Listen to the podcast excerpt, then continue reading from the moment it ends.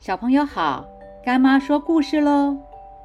我们啊都听过龟兔赛跑的故事，明明兔子就是跑得比较快，为什么还会输给慢吞吞的乌龟呢？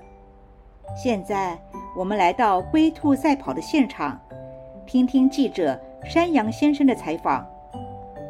各位观众，这次龟兔赛跑爆出大冷门，由小乌龟获胜。现在。大家都去跟小乌龟道贺。我在此先采访一下小白兔。小白兔，你那么会跑，为什么会输给小乌龟呢？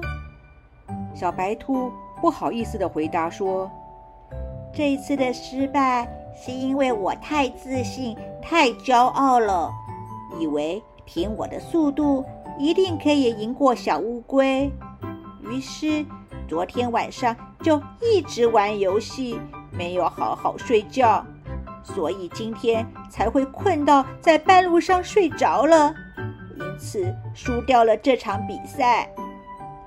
接着，记者山羊先生就去采访小乌龟了。小乌龟，这场比赛你赢了小白兔，不知有什么感想呢？小乌龟说：“真的很开心哎。”也感到很意外，没有想到自己能够赢过小白兔。记者山羊先生继续采访：小乌龟，你在比赛之前，大家都看好小白兔，那你有想过会赢得胜利吗？小乌龟说：“当初报名参加比赛，只是想自我挑战一下，虽然大家都知道。”我的动作慢，却不知道我的恒心跟毅力。这次比赛最大的收获，就是让大家知道我的恒心跟毅力。而且，只要自己不放弃，就会有成功的一天。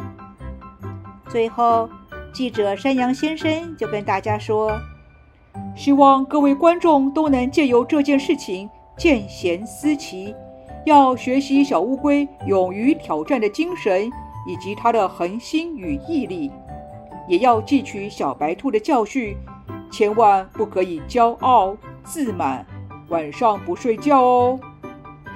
所以，孔子告诉我们：看见品德好的人，就应该向他学习；看到品德不好的人，就要想想自己有没有类似的问题。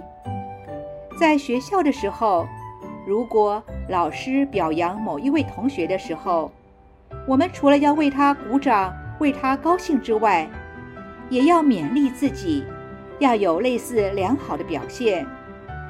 如果老师处罚了一位同学，我们不仅不可以幸灾乐祸之外，也要提醒自己，千万不要发生类似的错误。从这个故事当中。